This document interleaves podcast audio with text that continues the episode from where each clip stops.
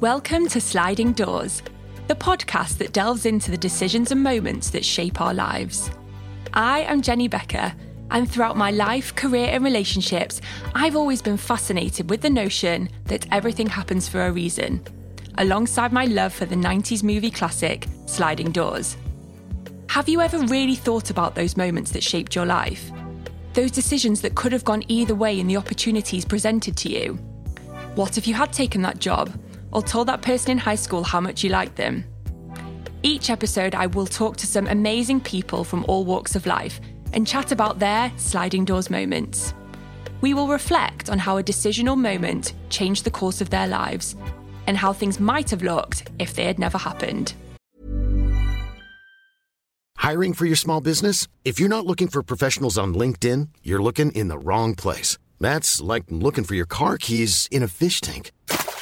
LinkedIn helps you hire professionals you can't find anywhere else, even those who aren't actively searching for a new job but might be open to the perfect role. In a given month, over 70% of LinkedIn users don't even visit other leading job sites. So start looking in the right place. With LinkedIn, you can hire professionals like a professional. Post your free job on linkedin.com slash people today. Everyone knows therapy is great for solving problems. But getting therapy has its own problems too. Like finding the right therapist, fitting into their schedule, and of course, the cost. Well, BetterHelp can solve those problems. It's totally online and built around your schedule. It's surprisingly affordable too. Connect with a credentialed therapist by phone, video, or online chat, all from the comfort of your home.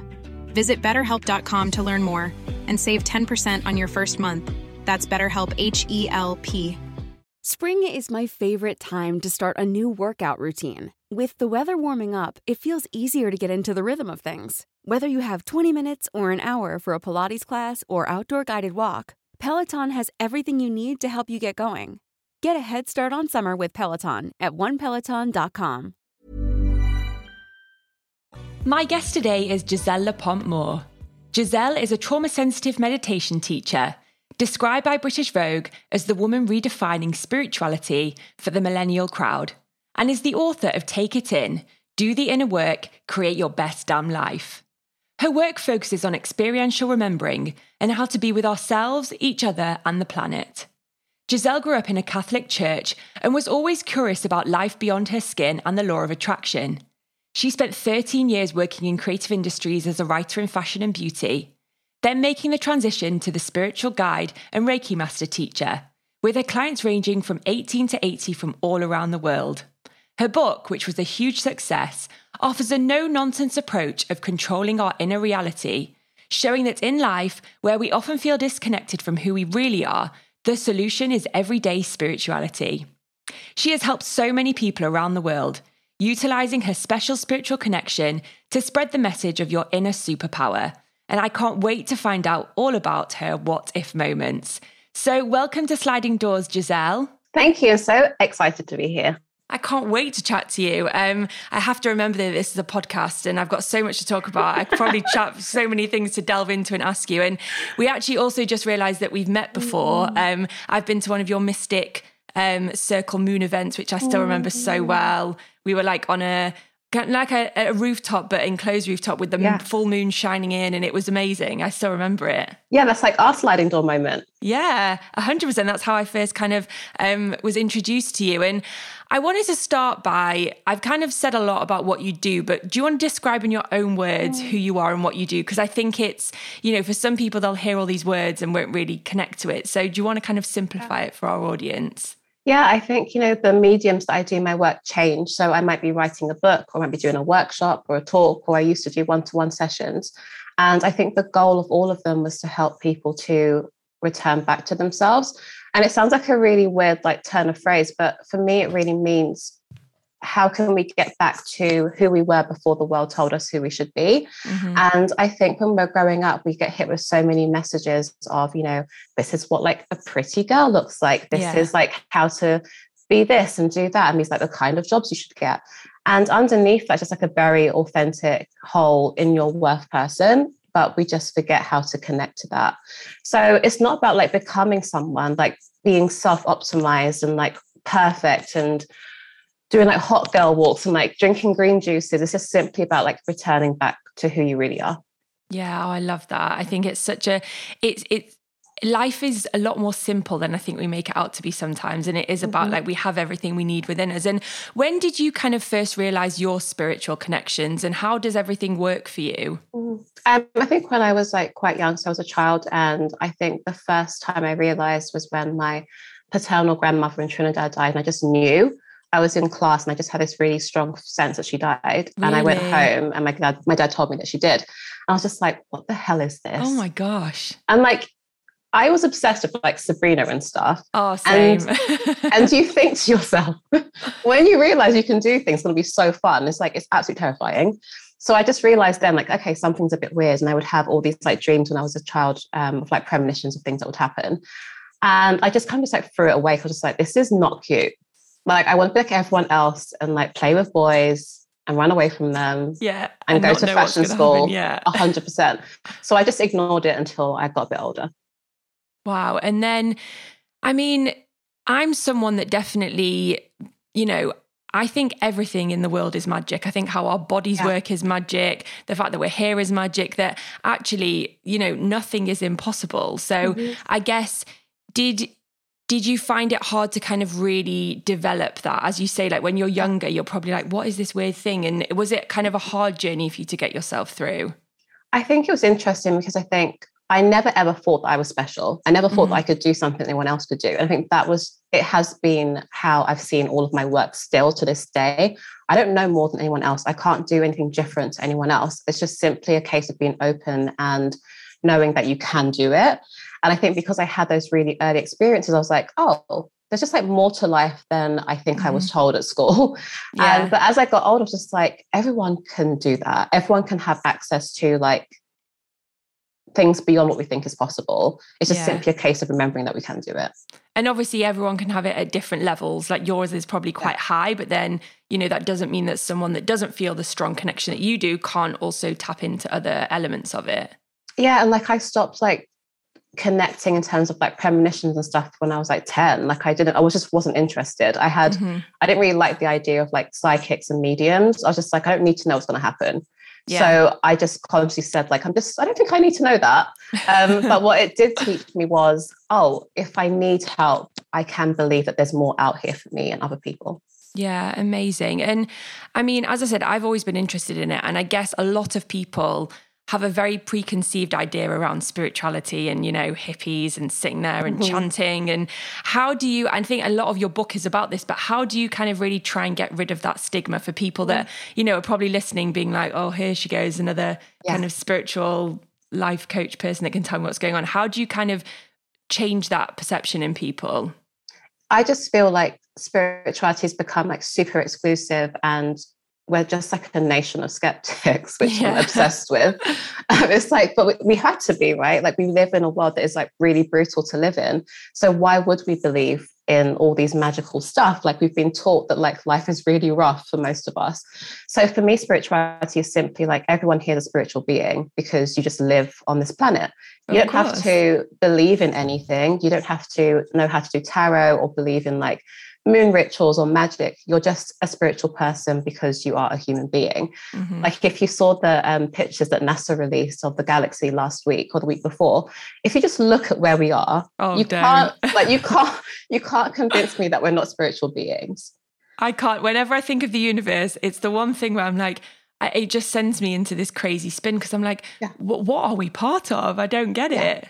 It's insane. Like if we can situate ourselves in like galaxies in the universe and like we're in like this weird planet like it's absolutely insane.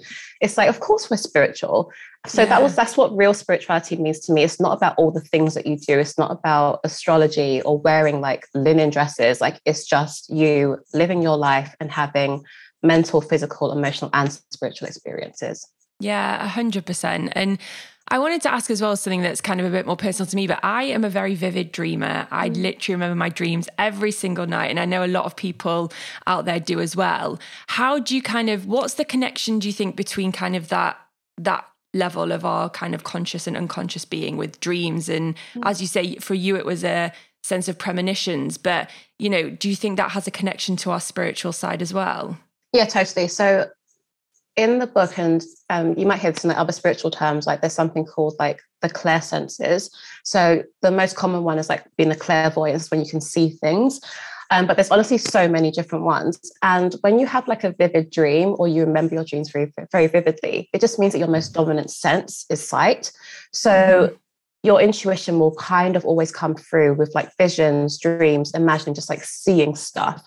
But for some people, like for myself, it's through just like knowing something or hearing something. Yeah. And what it does is just like allows us all to see that like connecting to whether it's spirit or our intuition will just look very different for each of us. Mm-hmm. So once you can kind of sense like, oh, I always see things coming, then that means that like that's the best way for me to trust my intuition. Yeah. But for some people, it's like a sensation in their physical body, like you know that gut feeling of like, yeah. oh, I need to leave now. Uh-huh. um, it's like that could be your most dominant sense. But I think when we all believe that there's like a certain way that we will all know information and trust our intuition, then we just put so much pressure on ourselves. So it just works with every person very differently. Yeah. Oh God, I could talk about dreams forever. Um, but I also wanted to ask, so for everything that you've done, you've helped so many people. What has been the most fulfilling moment of your kind of career life so far? Um, I think it was when I submitted my book and I made sure that I put like lots of like client examples and stories in the book. And it just really felt like this beautiful moment of, oh my God, I have like done a lot of things and spoken to mm-hmm. so many people because this doesn't feel like work to me. It's just the most joyful, rewarding work in the entire world. So I often forget, like when I've seen like eight clients in a day, I'm like, why am I tired? and then I realized like what I've been doing. Um, but I think when it's all all the information, like all of my teachings, the way that I see the world, and my clients' experiences from the way that I see the world, just felt like, oh my god, this this just feels really nice to be able to just like connect with so many different people all the time. Yeah, and I feel like it's definitely kind of why you've been put on the planet is to do this and help other mm. people. And do you ever do you ever need to have your own downtime from everything? I mean, like obviously doing this all the time can be quite mentally draining. Um, what do you kind of do to release that and kind of chill out and make sure that you're looking after yourself? It's really hard. I think like naturally most people who do this work we're like really good like caregivers and we're not really great at caring for ourselves. Yeah. um, so I've had to really put in like a lot of boundaries with myself and make mm-hmm. sure that even as much as like I'm enjoying it, it's still like a lot of energy that I'm giving to people. So I always just make sure I spend a lot of time like doing nothing. Like yeah. people always assume that I work really hard and like I don't work that hard. I'm normally just like watching Love Island. Aren't we all? Like that's what I'm normally doing. And I think like I just need it so I can have lots of energy to kind of give back. Yeah, but I talk about this a lot. Like, I think when you're someone that has a good work ethic, you think that every day you've got to give 120% and be running, running, running. But it's actually not. It's about being time efficient and the time that you do have, using it efficiently so that you can sit. I mean, mine is like sitting and watching the Kardashians. I, yeah. Eh, you know, it switches me off and it means that I can recharge my brain. So, no, I'm 100% with you on that. And before we talk about your sliding doors moments, I'm so interested to see what your answer is going to be to this question. But what do you believe when it comes to the sliding doors theory? So, the theory mm. of kind of, everything happens for a reason? Do you think it's fate? Do you think it's timing? Do you think the things that happen in our lives are coincidence? Do you think it's all written for us? What are your personal beliefs? So I think that everything happens as a means for us to grow through something and to learn something. So like I'm kind of like 50-50 with if something's fate or if it mm-hmm. like based on our free will. But what I do definitely believe in is whatever our lessons were here, our purpose here, right? Was here to learn or to grow through something. So each of us, I do believe, has our own like unique pers- um, purpose or like a series of lessons that we're here to learn. Mm-hmm. So whatever life experiences will help us to learn it, that's what I think the sliding doors are. So for me, for example, if I was here to learn about how to look after people, to care for people, to help them, then all of my sliding moments will be all the things I need to learn to get to that. Yeah. So I really do believe they're more just like the lessons of how to be here and how to grow. Oh, I love that little explanation. I think you're right. Like, I think, yeah, it's everything that we do doesn't necessarily mean it's predetermined, but we mm-hmm. grow from the good, we grow from the bad. And actually, I think, yeah, knowing that everybody does have some purpose of being on this earth mm-hmm. and figuring what that purpose is is really important interesting. Um, I love that answer. That was a great answer. Um, so on to your sliding doors moments themselves. So your first one is um, while on holiday in New York in 2011, I went to a listening party at a recording studio that my girlfriends and I debated going to. That night, I met the man that I'd end up being in an emotionally abusive relationship with for seven years. which prompted much of my inner healing and life in New York. So, from reading this, I instantly get drawn to the fact that you said you debated going because I think this mm. is what makes it a real sliding doors moment. But also, thank you for sharing this because it must be quite hard to talk about this moment, but it did really kind of shape your life for you. So, do you want to explain what happened that night and how this was mm-hmm. a whole sliding doors moment for you? Yeah, so uh, me and my girlfriends went to New York just like on a girls' holiday because I was planning to go to do my master's degree in New York the year afterwards. So mm-hmm. I just mm-hmm. went as with my friends, just like scope out areas I want to live in and go to the different universities. And it was my friend's birthday, and we're like, we have nothing to do.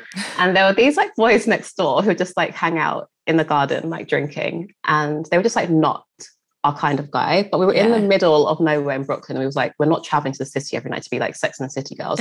so we just like entertained these guys we should not be entertaining.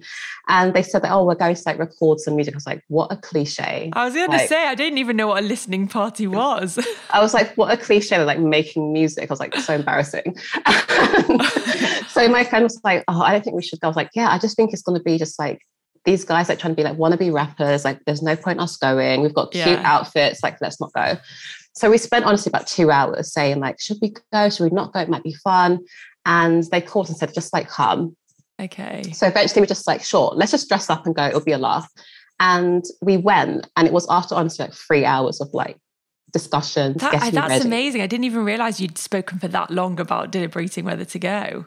Yeah, we just thought like I mean, we definitely thought we were Sex and the City girls. Yeah. So and imagine it just was not a vibe, and it's just like that really like embarrassing. Like everyone wants to be like a rapper, and I was just like, this is you're the groupies. A hundred percent. It's very embarrassing.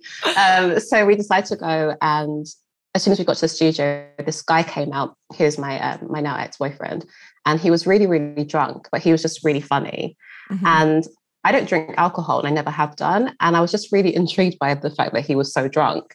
And we spoke the entire night um, and he just really made me laugh. And I remember I went home, we, we swapped like Facebook um, names as we did in those days. Yeah. And I said to my friend, like, he wants to see me again. And I was like, I don't think I'm going to go because the man was very drunk. Yeah. I was like, he's not a catch. And then I said to her, well, I'm not going to marry him or anything. So sure, I'll just have a little holiday fling. Yeah. And then seven years of hell later, here, here we are. Wow. And how did, so, I mean, I think this is very much one of those things where it sounds like out of like a horrible situation, mm. kind of like growth can come, as you said. Yeah. Um, but then how did you, did you move to New York because mm-hmm. of him? Like, how did kind of that relationship fully change the path that you were on before you met him? Yeah, so I was always planning to move to, the, to New York to go to school. So um, when I got back from the two weeks that I was there when I met him, we were in a relationship. And the plan was that I'll move back there for school and then he'll just be my boyfriend as like a part of that package deal.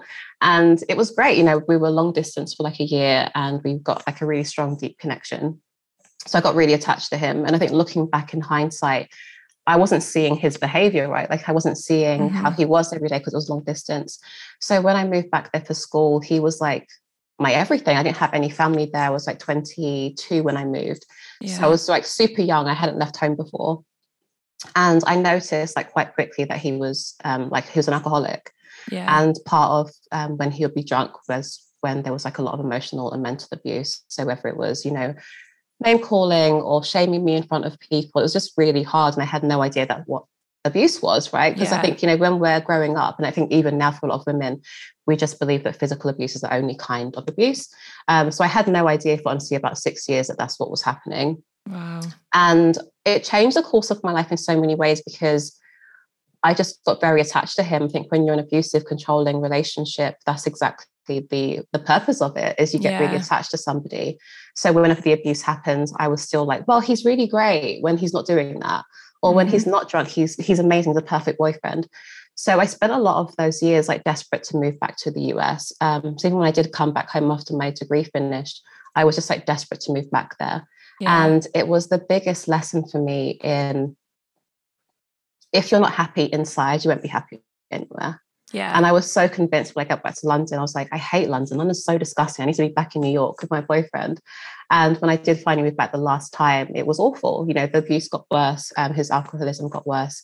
And I realized that New York could never make me happy. I needed to work on myself 1st mm-hmm. And that was like the aha moment of it's such an inward journey. I can move to any city in the world, I can have any boyfriend or any job, but unless I really looked at my stuff, I'm never going to find my peace. Yeah, I think that's such an important message. And do you think when were you kind of aware of your unhappiness? And was it like, did people around you notice and kind of that helped? And when was the light bulb moment of actually, I need to get out of this, this isn't right for me? Mm. Um, I think it was really tough because I think I intuitively always knew. Yeah. And that's what felt really tricky is when you know something, but you're so afraid of doing anything about it that you just stay in it. And I think girls um, can be very afraid of being single because you're just like, yeah. being single isn't great. And then you're like, I just need to stay in a relationship. No, and I think what was also hard, and I spoke about this in the book, was everyone in his life was, you know, guilting me into staying. It was very mm. much like, well, if you leave, like what will happen to him? And you're the best thing's ever happened to him, and he can't live without you. And that was it was so much pressure. Yeah. And I listened to those voices before I listened to myself. And the aha moment came, I think, when I was back in, this is one of my next sliding door moments, when I was back in the UK and I was with him in LA. And I just sat back and I really reflected. It was a, it was a full moon. I remember it very vividly. And wow. I was just like, I can't do this anymore. Yeah. I just had this huge rush and wave of like self worth because of some of the stuff I was starting to do. And I just thought to myself, if he was my son, I wouldn't be proud of him. That is a very good way to think about it yeah, or like if my daughter was going to date him, I wouldn't yeah. want her to date him. And I was mm-hmm. like, if I would want that for like my future children, then I wouldn't, I shouldn't do that for myself. Um, but it was a huge amount of inner work that took me to get there to that point of realization that I deserve more. Yeah. And I guess you spoke about kind of how this prompted your inner healing. And mm-hmm. as we mm-hmm. said, I think we learn a lot from these experiences in life and they're not great when we go through them but we can reflect back and we, they make mm. us the people that we are today so how did you then start the healing process after the relationship that kind of mm. made this into that kind of like better sliding doors moment for you yeah i think i had this real it was like um, I don't know if you know like the Saturn returns um, yeah. thing in astrology, but like I was going mm-hmm. for my Saturn return exactly the same time. And my whole life just like went to absolute shit. So I broke up with him. I cut all of my hair off. It was like a very big moment. Yeah. Um, I left my job just one of the other sliding doors moments. And I just had this crisis of faith. I was like, this surely can't be why I'm here. Like there mm-hmm. has to mm-hmm. be so much more to life than this. And what will happen if I just take a look inwards? And I think because I had that spiritual background from being a child, I learned how to meditate in New York because I had really bad anxiety attacks. I was kind of like in these like breadcrumbs of, wow, my mind, my body are really connected. Mm-hmm. So if I keep following that path, I really look at all of my stuff. Why was I attracted to him? Why did I stay for so long?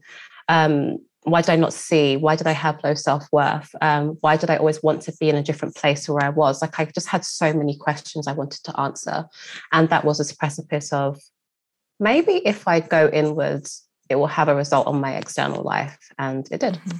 Yeah, and I think you know something that I struggle a lot with is is that we always just kind of want someone to care about us and be mm. there for us, and I think that is where we often stay in relationships longer because we don't want to be on our own and we don't you know we feel mm. like that's what life should be and do you feel like this has really helped you in terms of future decisions when you make stuff mm-hmm. to be mm-hmm. stronger and like you know everyone always says out of our heartbreaks is what kind of mm. builds us and makes us realize kind of who we are and do you do you really believe that this relationship happened for that reason A 100% i'm honestly like in hindsight so grateful that I learned what I did from it because I just see dating and love and marriage and relationships in such a different context. Mm-hmm. I've really learned how important it is for you to be a whole person before yeah. you meet somebody else. And that is vital that they too are a whole person. And being whole doesn't mean that you're healed or perfect or that you have everything together. It simply is that knowing that you deserve to be here, that knowing that you're enough, and that you can have a really whole life without that from somebody else. Like I really believe that I wouldn't be whole without him. I didn't think I'd be whole without, you know, a really fancy life in New York. I didn't think I'd be whole without a job. But knowing that wholeness is like an inside job changes everything. Yeah. Oh, you're speaking to my soul here. I love that. And I guess one thing I want to ask you is do you ever think i mean because you said you spent two hours deciding whether or not to go to this party and this guy was fully random in your life you'd mm-hmm. never met him he wasn't even i don't think it, it, with the boys that were next door to you it was someone no. totally different so do you ever think what happens if you hadn't have gone to the party yeah all the time really? like all the time i spent so many years thinking to myself, because it was just such a weird situation. Yeah. We would never, our lives would never, ever, ever have, you know, intertwined at any point. We were, we were complete polar opposites, me and him. And it was just the weirdest thing in the world. And like, if one of us was ill, we just said no, I would never have met him. And my life would have been absolutely different so different. And I guess we can't really think what would have happened, but mm. I think it's just the realization of knowing how different it would be mm. and knowing the things that you learn. And I also just wanted to ask you if there is anyone listening that's going through something similar, mm.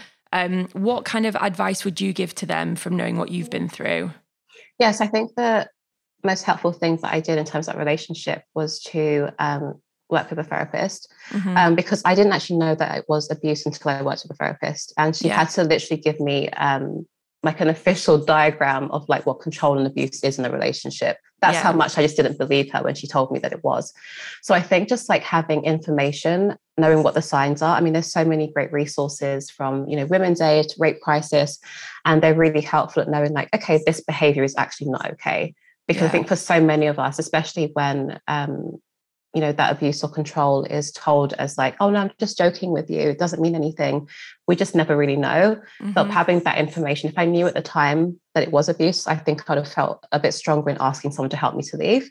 But i just had no idea that it was. Yeah. Oh well thank you for sharing it. And also thank you for kind of showing people that like it it is the stronger decision to kind mm-hmm. of get out of it. And um it's it's as I say, it's a hard sliding doors women It's a brilliant one at that because I think it really mm. shows the growth that you took from that moment. Um, so, on to your second moment is starting the last job I had before I decided to leave to do the job I have now. I didn't stay very long, and it was the catalyst for the biggest personal and career change of my life. So, I love this moment already because you've used the word catalyst, which we Ooh. love. Um, so, do you want to explain what the job was and why it was such a big sliding doors moment for you? Yeah, so I was working at a women's magazine in the UK um, when I just came back from New York, and I was there for a couple of years. It was great, but I just always had this sense of like the next job is the dream one, mm-hmm. and I was in that like cycle of I was almost like linking my unhappiness with all the external things in my life. So I done yeah. it with that last relationship. I done it with the, the country that I lived in. It was always if I'm unhappy, it's because something external is making me unhappy. Yeah. So I was absolutely convinced if I left the job and got a new one, then my life would change. So I found a job and it was like just working in like beauty and product development. And I had like five weeks in between the jobs. And as like an adult, when do we ever get five weeks? Oh, when there's no emails and there's like nothing yeah. attaching you to anything. Yeah, but you know that you're like going to be getting paid in five weeks' time. So you yeah. don't have to like worry about looking for work or anything. Exactly. So I was just like, well, I'm just going to do all the things I've always wanted to do. So I did a perfume workshop in those five weeks. And the teacher said to me, it was like experimental perfume club. And she was like, you've got a really great nose like you should try making your own perfumes or like essential oil blends. So during these five weeks off in between jobs, I started making my own essential oil blends. And it was like to help like myself and my friends sleep or to like for anxiety boosting blends. And I was just like making those in the background. And I started this new job. And the essential oils were like this like gateway into like all this like deeper spiritual stuff. Yeah. So I was making these essential oil blends and I was like, oh, what's like a chakra? Then I read about chakras and then I did like a Reiki course and I did like a meditation course. And it was all happening in the background was in this new job that I really, really hated. And I hated it mainly because I think I realized that there's just not going to be a job that would make me happy mm-hmm. because I wasn't happy. Yeah. And my mental health really suffered during this job. It was just very disappointing. There's like so many things I didn't like. But I was doing all this like other magical stuff in the background. And during that job, I did my Reiki training and I had this huge moment of like, this is what I'm supposed to be doing. Mm-hmm. And it was absolutely terrifying because I had just spent like, yeah, like 13 years working in like fashion and beauty. I had every clear sense of where I wanted my career to go. And to hear this like voice coming through in a Reiki training, like, leave your job behind, be a meditation teacher. I was like, absolutely not. I can't do that. Like, I'm going to Fashion Week next week. I'm yeah. not doing this. And I just listened for the first time. I re listened and I was like, what would life look like if I did do something different? I had such a huge calling. And at this time, I was doing like a lot of inner work after that breakup. And I was just seeing that my life was changing. Day by day, I was just seeing how rich life felt and how possible it felt for me to do anything that I wanted to do. So when I got out of that job, I was just like, I have to leave.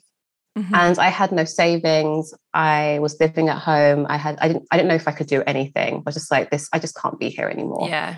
And I left and I just took my time. I did lots of like training courses and I just decided that this would be what I did next was being a spiritual guide and helping people because I just saw firsthand that it changed my life in the most insane ways. I would not have left that relationship. I would not have left that job. I left, I came up like birth control, like I did all the things in the yeah. entire world. And I was just like, this is what life should feel like. Mm-hmm. And it had nothing to do with anything external for the first time in my life. It was simply because I was journaling, I was meditating, I was giving myself Reiki, I was going to like lots of like spiritual workshops and classes. And I just felt like a different person, but very little externally in my life had changed. Yeah, this is such a brilliant moment. I've got so many questions I want to ask you because I guess so the the interesting thing is is that you said that you know it was in that in between stage where you just did something small and random that and it wasn't kind of like the the light bulb moment didn't happen massively at the beginning. You started and you found something that you liked and it grew and then you were like oh. And the, the other thing i kind of wanted to pick up on is i've had a similar situation with the job before which i've spoken about on the podcast. Mm. and did you feel like as well because i think for me i often felt the pressure of you know working in the fashion industry you need to work for like the best brands and that equals mm-hmm. success and i never wanted to work for anywhere that people didn't know about because then it wasn't cool and it wasn't you know it didn't make me look like i was doing a great job um, and when i started a job that went wrong and that was for something you know for someone that everybody knew and was really big and i realized that it made me unhappy it was awful mm-hmm. it was mm-hmm. horrible it brought this massive realization to me that that isn't what life is about life yeah. is about happiness and people and do you think it's kind of do, did you have that moment as well of being like, mm. yeah, I want to, you know, because I had the same. I had dreams when I was younger mm. of wanting to do this stuff, but you realize that actually your personal happiness is so much more than, yeah. and you can succeed so much more without being in these toxic environments. A hundred percent. And I think, I mean, i've worked in like a very glamorous industry, as you know, and I think I always had like endless beauty products under my bed, and I would go and stay at like really nice hotels and press trips and I had I did really cool stuff, and I had to take a step back from that and realize that actually on a day to day level, I just was deeply unhappy. Mm-hmm. And I could tell that I was unhappy because I just started neglecting myself. I wasn't eating properly. I wasn't. I didn't exercise for like six months. I just wasn't doing anything. I would just spend the money that I made on trying to make myself feel better. Yeah. And I just realized this was not what life was about. And I had no idea what was going to come next. I had literally like 20 pounds in my bank account and I was the happiest I've ever been because I was just doing what I wanted to do. Mm-hmm. It just felt like freedom to me. Um, and like, yeah, that point about it came in this like very unlight bulby way is such proof to me. I tell people this all the time that your purpose doesn't arrive one day. Yes. Like you can't force it happening. And everyone's always asking all the time, like, I just don't know what I'm supposed to do. I'm like, well, it's not going to come in your journal like you'll just wake up one day and just try something and it'll just uh-huh. lead and lead and lead like all those sliding door moments it'll just lead you to the next thing so for me it's like you just say you just have to say yes to life if yeah. i didn't want to do a random perfume workshop i would not be where i am now which is insane it's, but because, it's so yeah. true it's so true and i think um i'm such a big believer in passions because mm-hmm. for me um, the podcast is my passion. And again, like I would never, it, it brings so much to my life. And I talk about this with a lot of my friends is as you say, when everyone's like, you know, when people are like, oh, I want to find like a hobby or a passion, and they're like, go and do a drawing class and this. And there's all these cliches of what it should be, but it doesn't have to be something like that. It's, but you do have to put yourself out there. And, you know, you, you kind of left your job and then took this as kind of your path forward. For some people, they might, you know, keep the job they have, but find something on the side that makes them who they are to then be able to do their job properly. And mm-hmm. and I guess, do you again, this is another moment for you where kind of something that wasn't so great in your life flipped it to be something yeah. better. And do you think that even what you learned from the first sliding doors moment mm. helped you to be more confident to make the decision to leave the job? Yeah, because they all, it happened all around the same time. Like yeah. those two were like the engine of that relationship was like when I also left um, left that job and started doing this work. And it all happened because the one thing that was in common was I was just doing the inner work every yeah. single day. I really dedicated myself to just like getting to know myself again. And I remember when I came off birth control and I realized like I hadn't, I don't even know how my body works. Mm-hmm. Like, I don't know when I'm sad if I'm really sad. I don't know when I'm happy if I'm really happy. So it's like this complete stripping back. That's why I use that term all the time of like returning back to myself. That's all that I did in that period of time. I didn't spend any money on that. I was just simply me by myself, journaling, walking around, seeing how I respond and feel about life. And that was the constant. And it was such proof that with like such little, mm-hmm. we can have such huge changes. Definitely. And I guess I think you always would have been on this path. I think you always would have found where you are now. But what what do you again do you think about you know if that perfume workshop hadn't have happened at the mm-hmm. time it did if you hadn't have taken that job do you think you maybe would have stayed longer in the industry and it just would have been prolonged rather than happen at that time absolutely i have no doubt whatsoever i would just i would have just stayed Mm-hmm. And I think I would probably end up getting out at some point, but I would have just stayed because I mean, like being a beauty writer is like a pretty great job. Yeah. um, like it was still fun. I just didn't like working for people. Um, but like I would have probably just stayed and it was a very comfortable, easy life. And had I not had that time just to like say yes to passions, I don't think I would be here. Yeah, say yes to passions. I think that's the that's the message to take out of that one. Um, what a great moment. And it also kind of leads really nicely onto your last one, which is mm. such a big one for you, which is when um, you went to Atlanta 15 years ago and found a law of attraction book on your auntie's bedside table, which kickstarted my manifesting practice in spiritual belief system and my ability to believe that I could overcome and create my reality. I mean, mm. wow, this sounds like the, the life moment for anyone, but mm. I fully believe in the law of attraction. Mm. So, very into this. So, explain kind of where you were in your life before you went mm-hmm. to Atlanta and then kind of, you know, where were you with yourself, your spiritual journey, and then how did it flip from kind of reading that book? Yes, I think it's probably like about 17 years ago. I think I was about 15 when I went. And I just had like a lot of trauma in my life before that point. I'd been, you know, we were made homeless. I was like sexually abused. Like so much stuff happened um, around the age of 15 and also before that. And I didn't have any real skills of knowing the severity of what I had experienced. And yeah. it's like that book, The Body Keeps a Score, right? Like my body mm-hmm. just sucks all that trauma in until I was like old enough to be able to process and deal with it. But I just knew intuitively that I had had a pretty hard life up to that point. Yeah. So when I went on that trip, I was just like coasting as like a teenage girl. Like I didn't really have that many worries in the world, but I just knew that something was um, wasn't okay.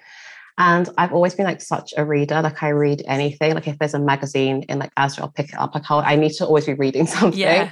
I just bought a Kindle because I have like my bookshelf is like overflowing. Um, so I was just in my um my aunt's bedroom when I was on holiday there, and there was like this like pile of like books. They look like like Harry Potter books. I was just like, I don't know what this is. So I didn't read them for like ages. Yeah. And then I was just like really bored, and I thought, oh, I'll just read it. I think it's probably either The Secret, like another like Neville Goddard like Law of Attraction kind of book. So I read it from like cover to cover. I stayed up to like 4 a.m. reading this book, and I was like, what on earth is this? and my mind was just blown. And I read the book like six times over and over again in these like two week periods, and I was just like, this is it I'm just going to manifest stuff. And I had no doubt that I could do it. Yeah. So I was just like, so with really small things, like I manifested like a CD when I was there or something, just like really small things. And then I was like, okay, well, I've got to do my GCSEs when I get back. This will be the real test. If I pass my GCSEs, then I know that I can manifest stuff. And I obviously did pass my GCSEs and I did really well. And I was doing all these like affirmations and visualizing stuff. And it came at such a perfect time because up to that point, I really felt like a passenger in life. Mm-hmm. I felt like, as you know, a black girl growing up in East London, that I just couldn't get very far. I didn't think that the world was like very big for me. Yeah. Everyone in my council estate didn't wasn't doing very much. People were like selling drugs and stuff. I didn't have many role models in my life of like someone having their own business. Like I had yeah. ambition, but I still just always felt like, mm, how big can that ambition really be mm-hmm. based on my life circumstances? So having this book in my hands of like, I can do anything was just pretty epic. And the more that I was able to manifest when I got back to um, the UK, the more proof that I had that like, there's like a whole world that exists that I can potentially make happen for myself when there's no proof that I can make it happen. Yeah. And I just started manifesting from when I was like 15. And honestly, it's changed my entire life because I just believe that I can do anything. I mean, and that's amazing. Yeah. And it's like, it was super young. So obviously like, manifesting is like such a huge trend now. And I'm just like, yeah, I've been doing it since I was 15. And I had, I had no doubts. And that's why like now, um, like lots of my friends always joke about, I think I can do anything. I'm like, because I just know that I can. Well, yeah, because you can. Nothing is impossible. Nothing is impossible. And do you think that this, because you'd said before that you were kind of aware of your kind of your spiritual side and Mm-hmm. more to your body for when you were a younger age, and you said you you felt a bit lost up until this point. So do you think this was that kind of, again, we've said this a lot of time, like the light bulb Mm. aha moment, where you were a bit like, actually, is this how I can use Mm-hmm. the powers and the thoughts and the feelings that I have to do something with it? Yes, because I think with like the premonition-y kind of stuff, I was like, what is the point of this? Yeah. Like, how's it going to actually help me?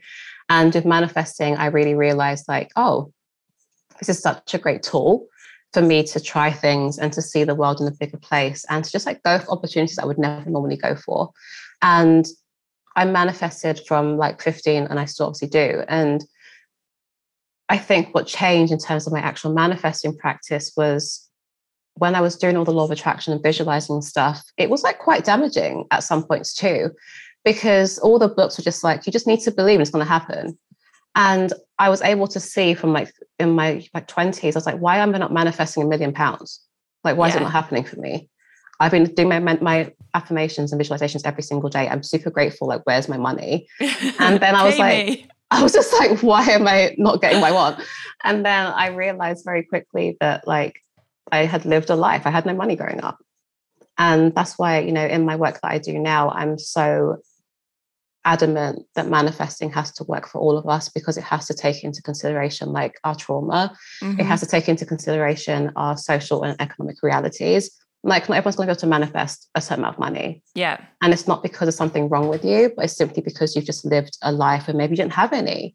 Um, it's like I found it really difficult to like, manifest relationships because I've been in an abusive relationship. And like no manifesting book tells you that there's going to be a you know a correlation between the two things.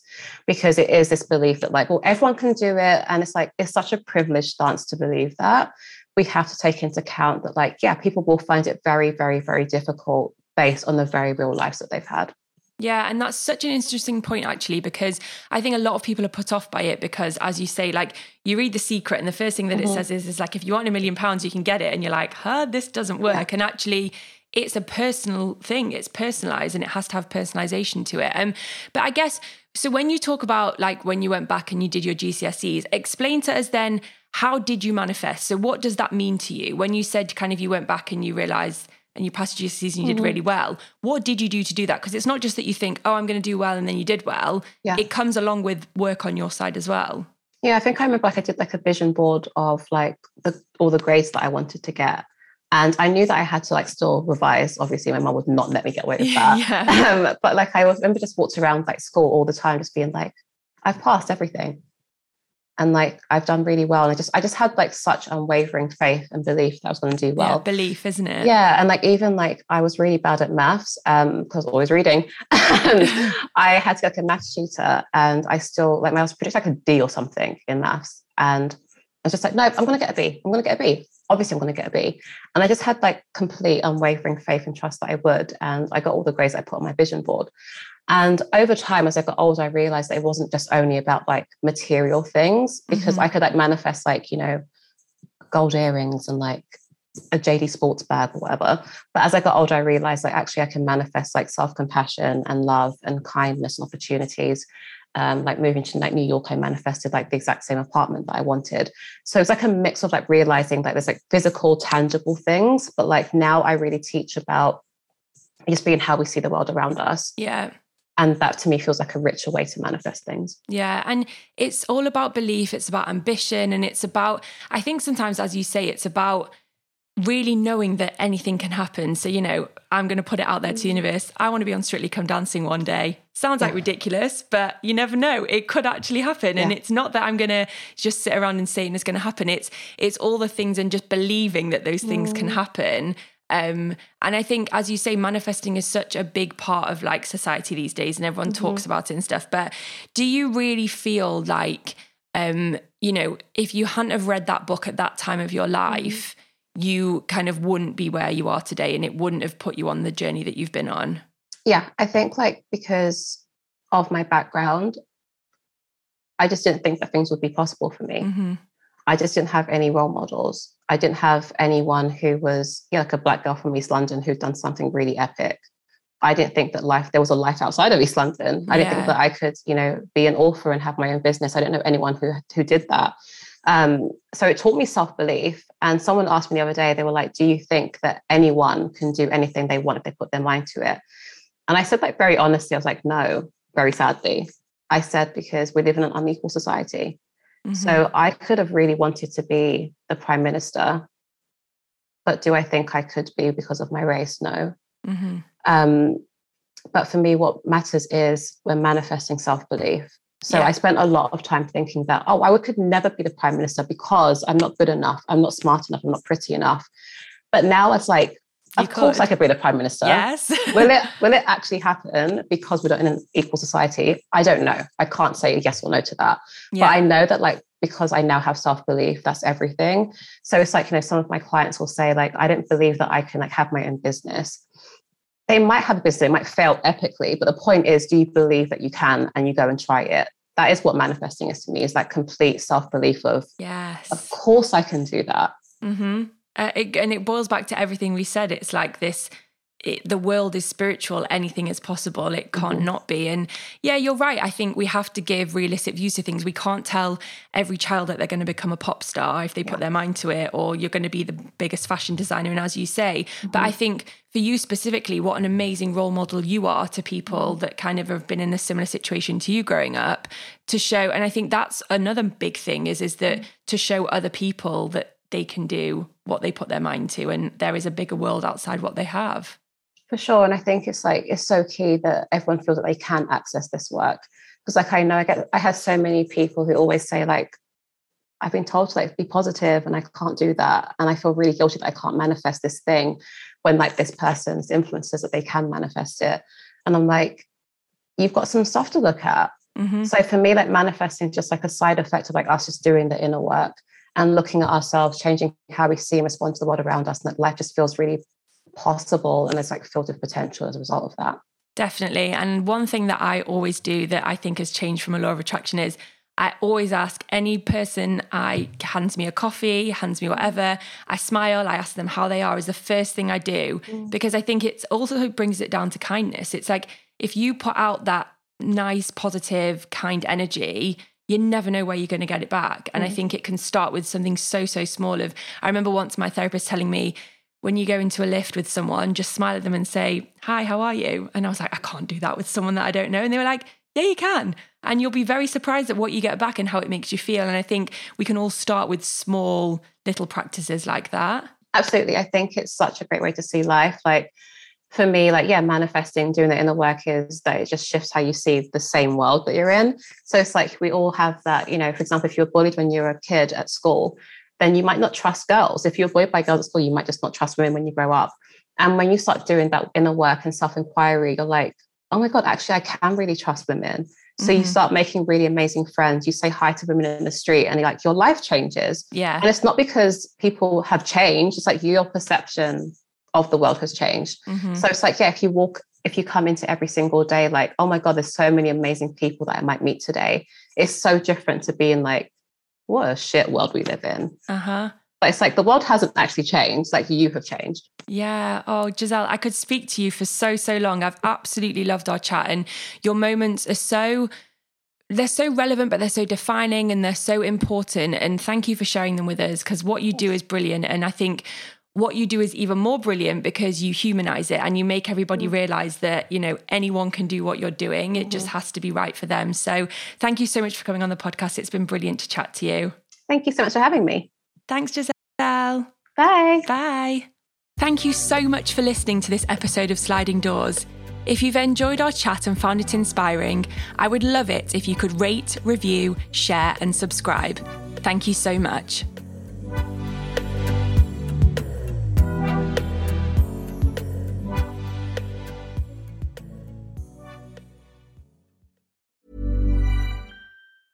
Planning for your next trip? Elevate your travel style with Quince. Quince has all the jet setting essentials you'll want for your next getaway, like European linen, premium luggage options, buttery soft Italian leather bags, and so much more. And is all priced at 50 to 80% less than similar brands. Plus, Quince only works with factories that use safe and ethical manufacturing practices. Pack your bags with high-quality essentials you'll be wearing for vacations to come with Quince. Go to quince.com slash pack for free shipping and 365-day returns. When you make decisions for your company, you look for the no-brainers. And if you have a lot of mailing to do, stamps.com is the ultimate no-brainer. It streamlines your processes to make your business more efficient, which makes you less busy. Mail checks, invoices, legal documents, and everything you need to keep your business running with Stamps.com. Seamlessly connect with every major marketplace and shopping cart. Schedule package pickups and see your cheapest and fastest shipping options from different carriers. With rates up to 89% off USPS and UPS rates. And with the Stamps.com mobile app, you can take care of mailing and shipping wherever you are. Make the same no-brainer decision as over 1 million other businesses with stamps.com. Sign up with code program for a 4-week trial plus free postage and a free digital scale. No long-term commitments or contracts. That's stamps.com. Code program.